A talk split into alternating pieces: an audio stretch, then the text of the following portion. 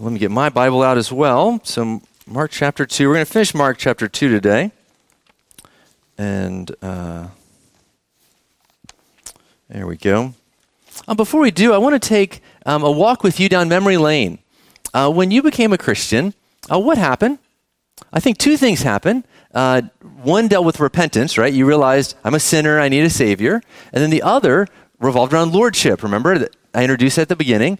Lordship is that he's in the driver's seat. I'm teaching one of my kids to drive right now. She's doing a great job. But there is something about getting out of a driver's seat and walking around and getting into the passenger seat. You realize that I've just let go of a lot of control of this vehicle. Anyone who's taught your kids to drive, you know this, right? And so this is what it is to become a Christian. That we get out of our seat and we let Jesus get into it, right? Those two things.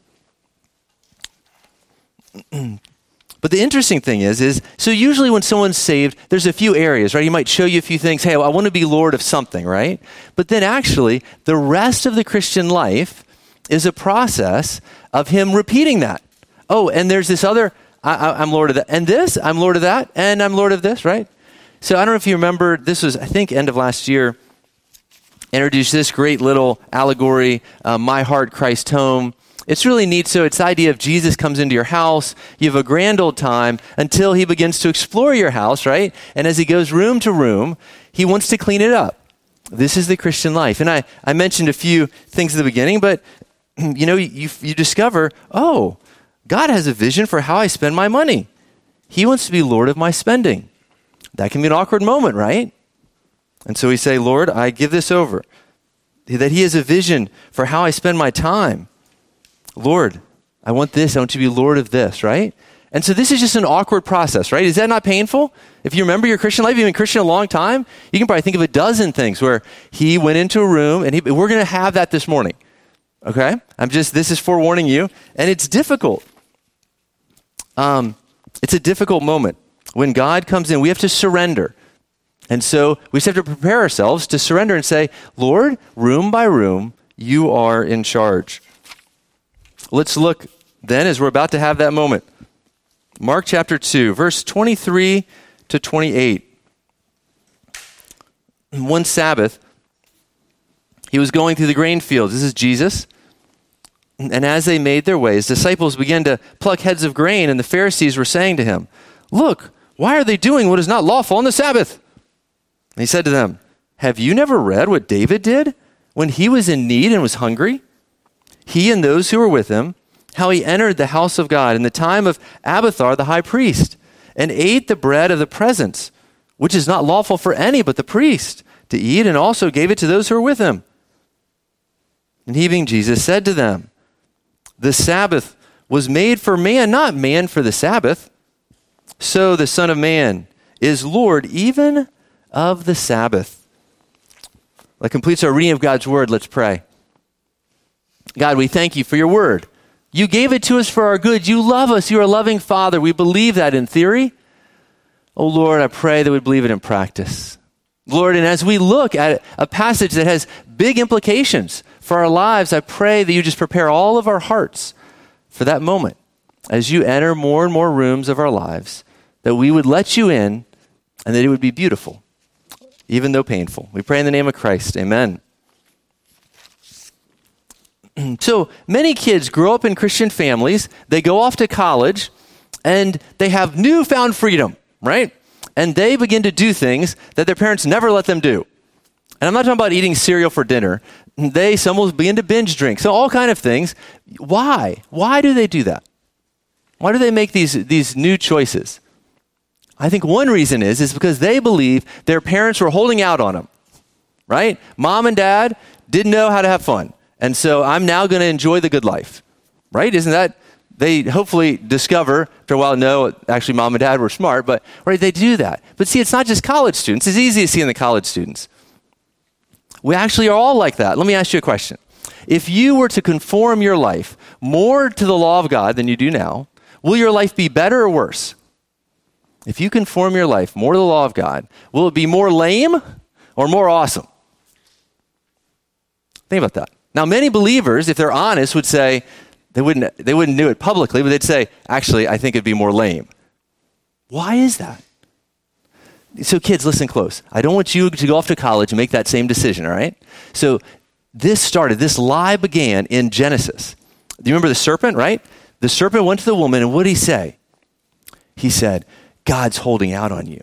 He said, There is good. If you eat that tree, you will be like God, knowing the difference between good and evil. So he said. Isn't that the same lie? The same lie that kids, when they go to college, believe. Oh, there's something good. God's holding out on you. Right? It's not like kids, adults, right? We all have that. Adults and kids. We, we think, well, if I let God get a hold of my life more, it's going to be terrible. If we're, if we're really honest about it. I'll give you one word answer why that is. It's the word legalism. You know the word legalism? Legalism. Kids, you know what that word means? It means where you like, you have a bunch of rules, but you don't understand the why. And you're just, it's, you're following all these rules. It's very lifeless. It's not fun at all. You see, legalism gives the law of God a bad name. Do you know that? Legalism gives the law of God a bad name. It does that because you look at, at a person who's legalistic and you're like, I don't want any of that, right? They're obeying all these rules and regulations, and their life is pathetic. Why would I want a piece of that? But here, this is a famous line, I think maybe thousands of years old. Abuse does not negate proper use. Have you ever heard that before?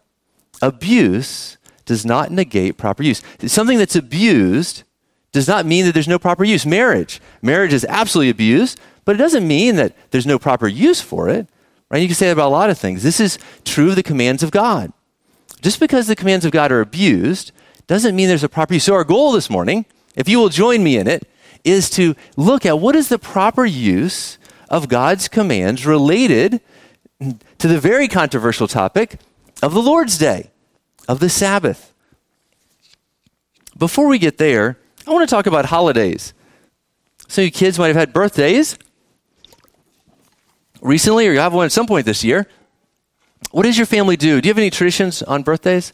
In my family, they either pick a birthday meal and birthday. Do they want a traditional cake? Do we want cheesecake, ice cream cake, cupcakes? We let them decide on their birthday. Not, not every day, just their birthday, okay? And, uh, but what, and then anniversaries. All you married have anniversaries. Um, husbands, don't you often choose a restaurant you think your wife will like? I hope you do, right? But I want you to imagine for a moment on the, my next, my next kid's birthday, I'm going to say, you know what? I'm in the mood for Brussels sprouts and asparagus and some grilled salmon. But dad, I don't like those. Hey, I'm in charge and this is what we're going to eat. That wouldn't be very nice, would it? On your next anniversary, honey, this year our anniversary falls on the first day of hunting season. This is really important to me. I, I don't think you'll mind, will you? Um, if we, we'll get up at 4 a.m., We'll be out of the house by five. We'll sit in a, tree stand all day long. It's going to be good. Now, if your spouse loves hunting, that's fine. But if they don't, right? All of you know that th- these ideas would not go over well, right? Kids, unless you like Brussels sprouts and asparagus. Um, see, the connection is we aren't talking about just holidays. Today we're talking about the Sabbath. It's a special day, but it doesn't belong to you, your birthday, or to a spouse and spouses on anniversaries. Who does it belong to? The Lord. That's why it's called the Lord's Day. oh, one last thing. Because this, I'm going to step on toes. Actually, I'm not going to. This passage is going to step on toes this morning. Let me tell you something you probably already know how to listen to a sermon. Can I give you a quick lesson on how to listen to a sermon? There's two ways to listen to it. One way is you say, here's what Nathan is saying, and here's what I think. Oh, I agree. I'll hold on to this. Here's what Nathan's saying. Here's what I think is different. I'll throw out what Nathan says. That's not the way to listen to a sermon. Here's the way to listen to a sermon. You say, here's what Nathan is saying, and here's the word of God. Can I see a direct connection that what he is saying comes directly from the word of God? It is the absolute clear application of what the word of God's saying. Okay? If I'm not, throw it out. To what? If it is, then you hold on to it and you throw out what you think. Right? Otherwise, why ever come to church? Why ever listen to any sermon? If all you're going to hold on to is what you already agree with, what a waste of time. Does that make sense? So, how we listen to sermons is that we hold on. We say, Is this what the Word of God says? So, that's my suggestion. Since uh, this passage steps on your toes, just begin with set aside what you already think and say, What does the Bible say? And what is the clear application of it? Look at page seven for a moment in your bulletin. And here's how this lays out. What did Jesus teach about the Sabbath to oppose legalism and to uphold the law of God. First, rest on the Lord's day except for acts of necessity. Second, delight in the Lord's day as a good gift from your loving Savior. And third, submit to Christ as Lord of the Lord's day. So the first one, rest on the Lord's day except for acts of necessity. Look at verse 23 and 24. Okay, what's our setting? It's the Sabbath. Jesus and his disciples are going through the grain field. They start picking the grain. And what do the Pharisees say? But they say, Look, what are they doing on this? This is not lawful on the Sabbath. Okay, let's give some context.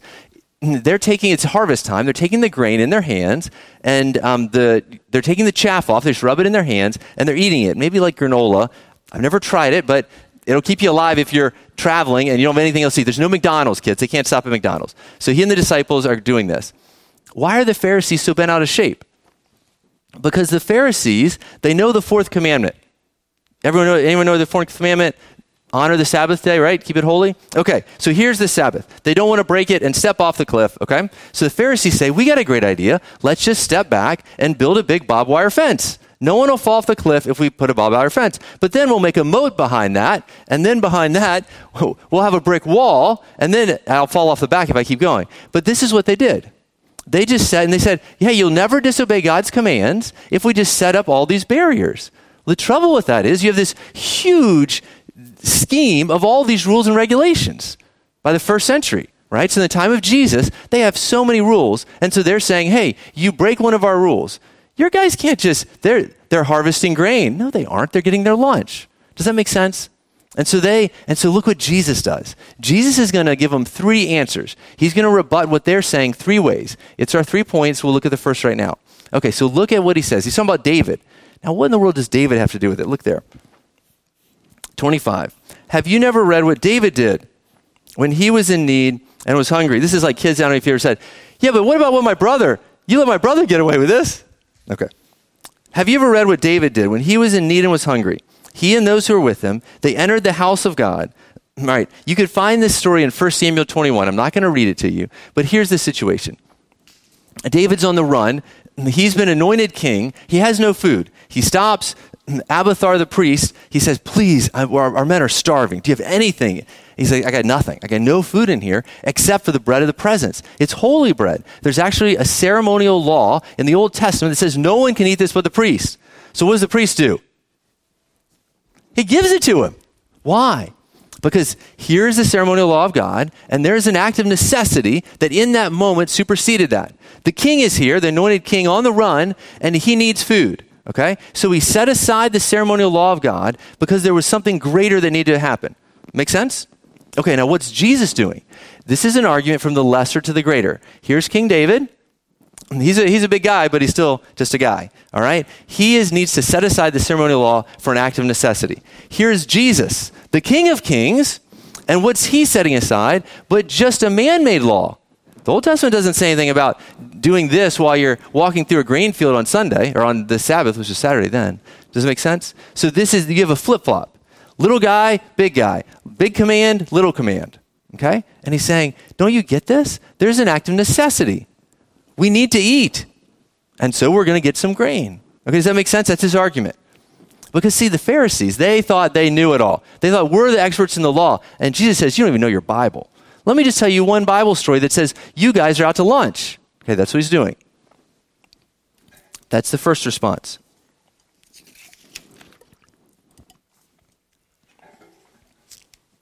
Okay, let's look. Look on page seven. I actually printed the fourth commandment for you, just so it's fresh in your mind. You know what we're, we're looking at. So there it is Exodus 20, verses 8 through 11. It says, Remember the Sabbath day to keep it holy. Six days you shall labor and do all your work, but the seventh day is a Sabbath to the Lord your God. On it you shall not do any work, you or your son or your daughters. Look who's included in this list. Are your kids, your male servant, and your female servant. Closest equivalent we have now is employees, or your livestock, or the sojourner who is within your gates, so the foreigner who lives around you. For in six days the Lord made heaven and earth, the sea and all that's in them, and rested on the seventh day. Therefore the Lord blessed the Sabbath day and made it holy. Okay, so our passage today in Mark gives a very helpful category of exception to the fourth commandment. What is it? What did Jesus teach us? It's called an act of necessity, right? He said, don't do any work except an act of necessity. What was the act of necessity in this passage? They were hungry, right? And so that same thing was in, in David's thing, right? They were they needed food, and he said it, it meant it trumped that ceremonial law. And so Jesus is saying that this trumps, in a sense, the fourth commandment. If you have an act of necessity, you need to eat. Don't fast every Sunday because it's work to cook. Everyone who cooks knows it's work, right? But it, it's an act. Does it make sense? Jesus gives a very important category. All right. Next week, the next passage is going to give us another important one called an act of mercy. So come back, you'll have to get that, okay? But this passage is focused on acts of necessity. So there it is. Now, most, and so an act of necessity is something you have to do today that can't wait till tomorrow, right? Eating is the truth of that. All kids, don't you agree? Do you really want mom to wait till tomorrow to feed you lunch? No, right? Act of necessity. Most would agree EMT, police, fire, hospitals. When you get sick, you are very glad. It is an act of necessity that you have surgery or that you have a respirator or whatever, right? We're thankful for people that do work on Sunday so that the rest of us can stay alive, right? Stay safe, stay protected. Okay, so it's all, even for believers, that's appropriate work to do. But as you know, the Lord's Day, the Christian Sabbath, has fallen on hard times in our age, right? I mean, some of you are old enough to remember a time when most businesses were closed, right? On Sunday, nothing was happening, right? And so it very much facilitated resting. We don't live in that age anymore, right? You can pretty well tell that. So no matter where you draw the boundary of what an act of necessity is, no matter where you put it, you are going to be swimming upstream to our culture. Our culture does not have any category for a day of rest. Is that not true? So wh- wherever you draw this boundary, it's going to be okay. So this is the first of his three pr- responses. Look at the second. So our second point is delight in the Lord's day is a good gift from your loving Savior. Okay, what does Jesus say next? Look at verse 27. And he said to them, The Sabbath was made for man, not man for the Sabbath. All right, now what is he doing here? The Ten Commandments. Who, who did God give the Ten Commandments? You can answer this. He gave them to Moses, okay. So long before Moses, God created the earth. In the fourth commandment, what does he reference the, the fourth commandment to? Creation, right? All right, kids, here's another question for you. On the, see if you know, on the seventh day of creation, seventh day of creation, what did God create? I think I saw a mouth move that said nothing. You're right, it was a trick question. God didn't create anything on the seventh day, right? Man was on the sixth day, he'd finished everything, he rested. Okay, so think about this. You're Adam and Eve. You're just created. He just said, hey, take dominion of the earth, be fruitful and multiply. And then he says, oh, but wait, tomorrow I'm just going to hang out with you. Don't start till the day after that. We're just going to relax. You and me, creator and creation. Isn't that cool? Very first day of his existence was a day to rest, to worship God. And that's way it all started. And so then when you get to Moses, God references back to that and says, hey, that's what that's what was done then. That's what I did then. So you need to imitate that. If you're in Sunday school, a lot of this is connecting. Okay, the Pharisees, they completely misunderstood this, right? It was given as a good gift to Adam and Eve, right? You get to rest. This is a good thing. They've got all this. They've got the big fence and the moat and the brick wall, right? This is not a good gift anymore. They got so many rules you got to keep up with. Not a good gift. Remember, abuse does not negate proper use. They had abused the thing to death. And Jesus is saying, this is a good gift. The Sabbath was made as a gift for you to enjoy. That's what Jesus is saying. Look there in your bulletin. On page 7 again, I've printed these so you don't have to look them all up. Isaiah 58. Look there at verse 13 and 14. I love this verse. This is probably I think maybe the best verse in the Bible on the Lord's Day and the Sabbath. If you turn back your foot from the Sabbath, from doing your pleasures on my holy day, look at the contrast between us and God. From doing your pleasures on the holy day, call the Sabbath a delight and the holy day of the Lord honorable. If you honor it, not going your own ways or seeking your own pleasures or talking idly, then you will take delight in the Lord. And I will make you ride on the heights of the earth. I will feed you with the heritage of Jacob your father for the mouth of the Lord has spoken. You take delight. Now, some of you have date night with your spouse. Some of you even have it weekly. That is great. I recommend to everyone. It's a great thing to do. Spend an evening with your spouse. You know what? I have rules when I have a date night. I have a number of them. One is I don't answer your calls. because I'm with her, right? I, there are a number of the rules. But imagine if I, um, if I get so focused on the rules, I forgot to have my wife with me, right? That I've, I've got all these rules. I'm not going to talk to you. I'm not going to do this stuff. I'm not going to do that. I'm just going to relax and enjoy an evening. But I left my spouse at home. That would not, that'd be kind of a lame date night, right? The Lord's Day is like a date with Jesus. He said, I want you to set aside this day for me. And don't forget to take me on it. Right? And if your spouse ever comes to you and says, Hey, I've planned out a whole day for us together, are you going to really plan over top of that?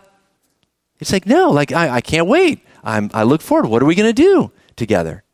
That's what God intends. That's what He said. He said, the, You were not made for the day, the day was made for you. It's a gift to you. You were not made for day nights. Day nights were made as a gift for your marriage. Hey, kids, um, how many of you would like to eat ice cream three meals a day? Does that sound yummy? I see a couple smiles. Now, your parents, they've given you a good gift. It's called a balanced diet. Now, you don't think that's a good gift, but if you ate ice cream three times a day, eventually you would, right? Because eventually you'd realize this is not good at all. I'm starting to feel real sick. And so, good gifts don't always feel good, right? At the time. The Sabbath, many adults, does not feel like a good gift. When there's something else you want to do on Sunday, like, this isn't a good gift at all. You are cramping my style, God. And so we're cramping your kids' ice cream style. God intends the Lord's Day to be a foretaste of heaven every week. Did you know that? A foretaste. What will you do in heaven? Who will you be with? Other believers. Who will you be worshiping? God. You're going to be enjoying fellowship with God forever. It's called eternal rest. Hebrews 4, you can look it up later, makes this connection and says, hey, you have a rest now, a Lord's Day now, but one day you're going to have an eternal rest. There will be no more striving with sin in the world. Is your labor not hard? It is. It's wearisome. Battling your, your sin and other sin makes you so tired. God gave us the gift of the Lord's Day so we could get a foretaste of heaven. A foretaste of heaven. Parents, I encourage you look for ways that you can make Sunday special for your children. If it's going to be a foretaste of heaven, What's a way we can make it special so the kids realize, like, oh, this day's actually set apart. This is different than the other six. It's a special day. But I acknowledge to you, this takes an act of faith. It's an act of faith to obey the fourth commandment. Trusting that really is a good gift from your loving Savior. I am only his representative. He sent this word to you. And he said, It is a good gift. He said, You were not made for it, it was made for you. The Sabbath was made as a gift for you. Will you leave it under the Christmas tree and never unwrap it? It's made as a gift for you. But it's true of all the gifts of God, right? I mean, reading your Bible, what a waste of time if God didn't write it. Prayer, ridiculous if there is no God. Tithing, that's really crazy, right? I mean, everything. If it's of God, if there is no God, it takes faith to believe that there's a God that will bless you as you obey Him. Is that not true? I mean, what are you doing here? There's a hundred other things you could do right now, unless there's a God, unless there really is someone. That, isn't that true? All the uh, acts of obedience take faith. You look at any of the commandments, the Sabbath is no different. I acknowledge it takes faith, but the Lord will honor our faith. Okay, there's one more. His third response submit to the Lord as Lord of the Lord's day. Look at that last verse, 28 the last of Jesus' explanations. He says, So the Son of Man, who's that? Jesus. So the Son of Man is Lord even of the Sabbath. He's so much the Lord of it. You know what's about to happen? For thousands of years, we've been celebrating, they've been celebrating on Saturday, right? Jesus created in six days. He, we, uh, we all rest on the seventh day because God told us to, right? Jesus comes in, he dies, he resurrects, and he changes it forever. Right? You're here on you weren't here yesterday, you're here today. Why? Because Jesus is so much the Lord of it, he can change the day just like that. Thousands of years of tradition gone. Isn't that interesting? They don't realize what he, how much he means that he's the Lord of it. He is in charge of it. We know in, um, do you know already this was called, we call it the Lord's Day? That's not our idea. John did that, even in the time of the apostles. The last apostle is writing the book of Revelation. Revelation 1:10, he says, "I was in the Spirit on what? The Lord's Day." Already at that time, they were calling the new Christian Sabbath the Lord's Day. Why? Because he's Lord of it. He's in charge of it. Who's it belong to? Jesus, okay? The Lord's Day, Revelation 1:10. But here, I want, there's a real helpful thing here. Um, kids, you know when your parents go across a bridge, what keeps them from falling off into the water? Guardrails, right?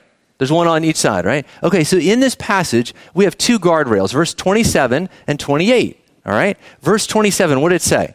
It said, The Sabbath was made for you, not you for the Sabbath, right? That's a guardrail against legalism. It's a guardrail against legalism. Because legalistic people miss, they, they miss the whole point, the forest for the trees, right? They got all these rules and regulations, but they forgot it's actually about a person, right? That was that whole thing about date night, right? If you forget your spouse, you kind of miss the point, okay? Legalism, when you say things what the Pharisees were doing and you end up with all these rules and regulations. So d- please, please do not take this sermon and go home and just make a bunch of rules and regulations and forget to invite Jesus to his own day. It's ridiculous. That's what legalism, it's a guardrail. Does that make sense? The Sabbath was not, you were not made for it. It was made for you. It's a good gift from your Father. He wants to spend the day with you every week. And think about it. I mean, who's, so you get one day a year, right? You get your birthday. If you're a mother, you get two. Your birthday and your Mother's Day, right? Mothers are really amazing. And fathers, you get two days too. How much greater is God? Like a hundred times greater? Thousand times greater? How about 52 times greater? He says, 52 days out of your year belong to me. I've, I got good plans for you. I love you. I want to spend the day with you. It's a foretaste of heaven.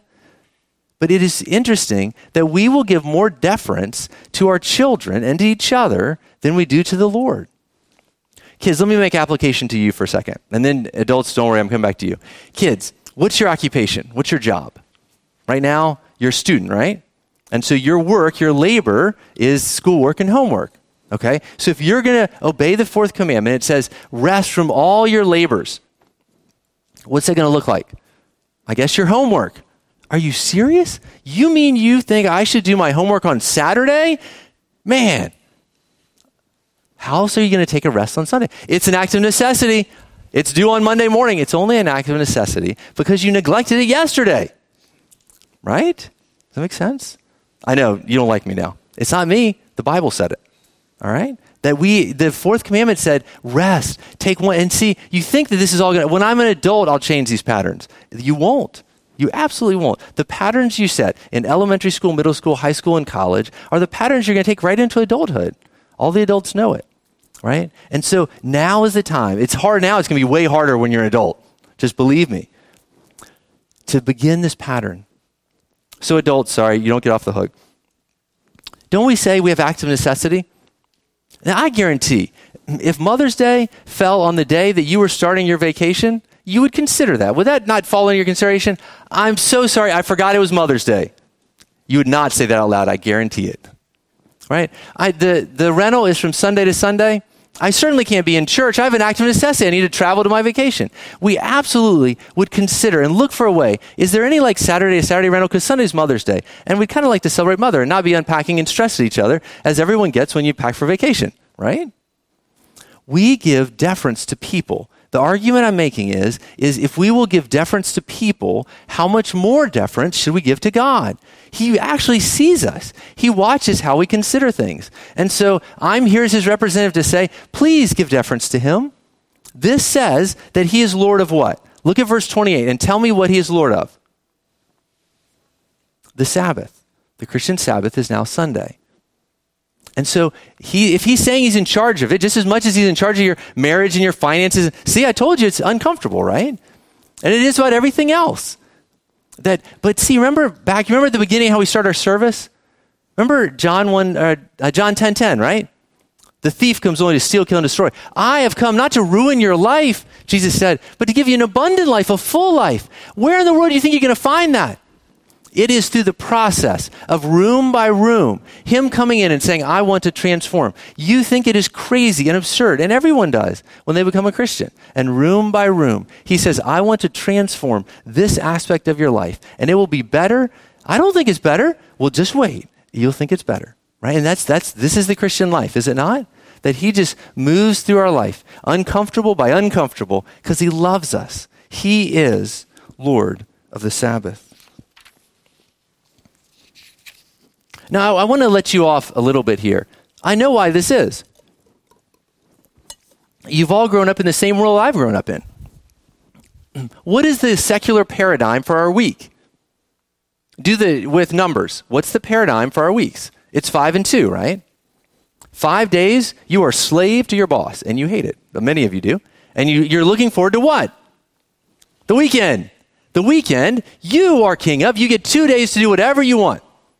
Is that not the secular narrative, right? Five days you work, two days you do whatever you want. I was raised in the same world you are. I know how it works, okay? And you're tired and you're like, just get me to the weekend. It's hump day. We're halfway there. I'm almost the weekend, right? We all live in this narrative, right? And then you have two days of rest. What is the biblical narrative? What's the biblical narrative? What's the math? Six and one. You will run into this your entire Christian life. There will be a narrative you've always grown up with, and then God shows up and with his word has the audacity to say, I am Lord of 52 days of your year. How dare he? Unless, of course, he died on the cross. And then maybe he has that right. But don't you get it? Don't you get it what he's doing? Isaiah 58 warned. There it is on your bulletin. Turn back your foot on the Sabbath from doing your own pleasures on my holy day. He says, that belongs to me. Call the Sabbath a delight and the holy day of the Lord honorable. If you honor it, not going your own ways or seeking your own pleasure or talking idly, then you will take delight in the Lord. The goal is what? To take delight in the Lord. He loves you. The good news is no matter what you do with the Sabbath, He still loves you and He's going to take you to heaven and you'll enjoy it there, even if you don't enjoy it now. But what God wants to do is bring a little of heaven to earth. Are you not exhausted? The Lord has set up a structure to give you rest, to spiritually nourish and refresh you because He loves you and He wants to give this good gift. The Sabbath was made for you, not you for the Sabbath. In conclusion, please take a moment or even a moment this afternoon and just evaluate your use of Sundays. Use those two guardrails, right? The first one, and I don't know if I clarified that. The first one, right, was legalism. The second one is that he's Lord of it. I might have missed that piece, right? So on the other side, he's in charge, so he gets to make the call the shots. Okay, that's the other guardrail. Because you can say, hey, well, the Sabbath is made for me, and this is what I want to do. Except the other guardrail is he's in charge and he said, It's my day and you aren't to do any work. You're to rest except for acts of necessity, acts of mercy. That's next week. Okay, follow that's the, the two guardrails. Please consider that this afternoon. It's, it's a great thing to do on a Sunday afternoon, right? Think about your use of Sundays. The Lord wants you to enjoy this blessing more than you are now, more than I am now. Abuse does not negate proper use. Based on my actions, who is Lord of the Lord's day? Me or my family? Or the Lord? The Lord wants us to have a balance between work and rest. Do you remember Jesus said in Matthew 11? He said, Come to me, all you who labor and heavy laden, and I will give you rest. Take my yoke upon you and learn from me, for I am gentle and humble of heart. Right? He loves you and says, Come do it my way. My way is better. And we all say, Ah, I got a better way. It's, this is the Christian life, isn't it? Your entire Christian life is this Him saying, I got a better way because he loves us. Don't believe the serpent from the garden that's whispering, God's withholding something good from you. If you obey his laws, your life will be more lame. It's a lie. It's a lie. He wants to make your life abundant, but he wants to do it his way. And that includes the Sabbath. We close again. It's just so good. I can't stop reading it over and over. So we're ending with this Isaiah 58. Look at it one last time. I promise the last time I read it to you. Look at it.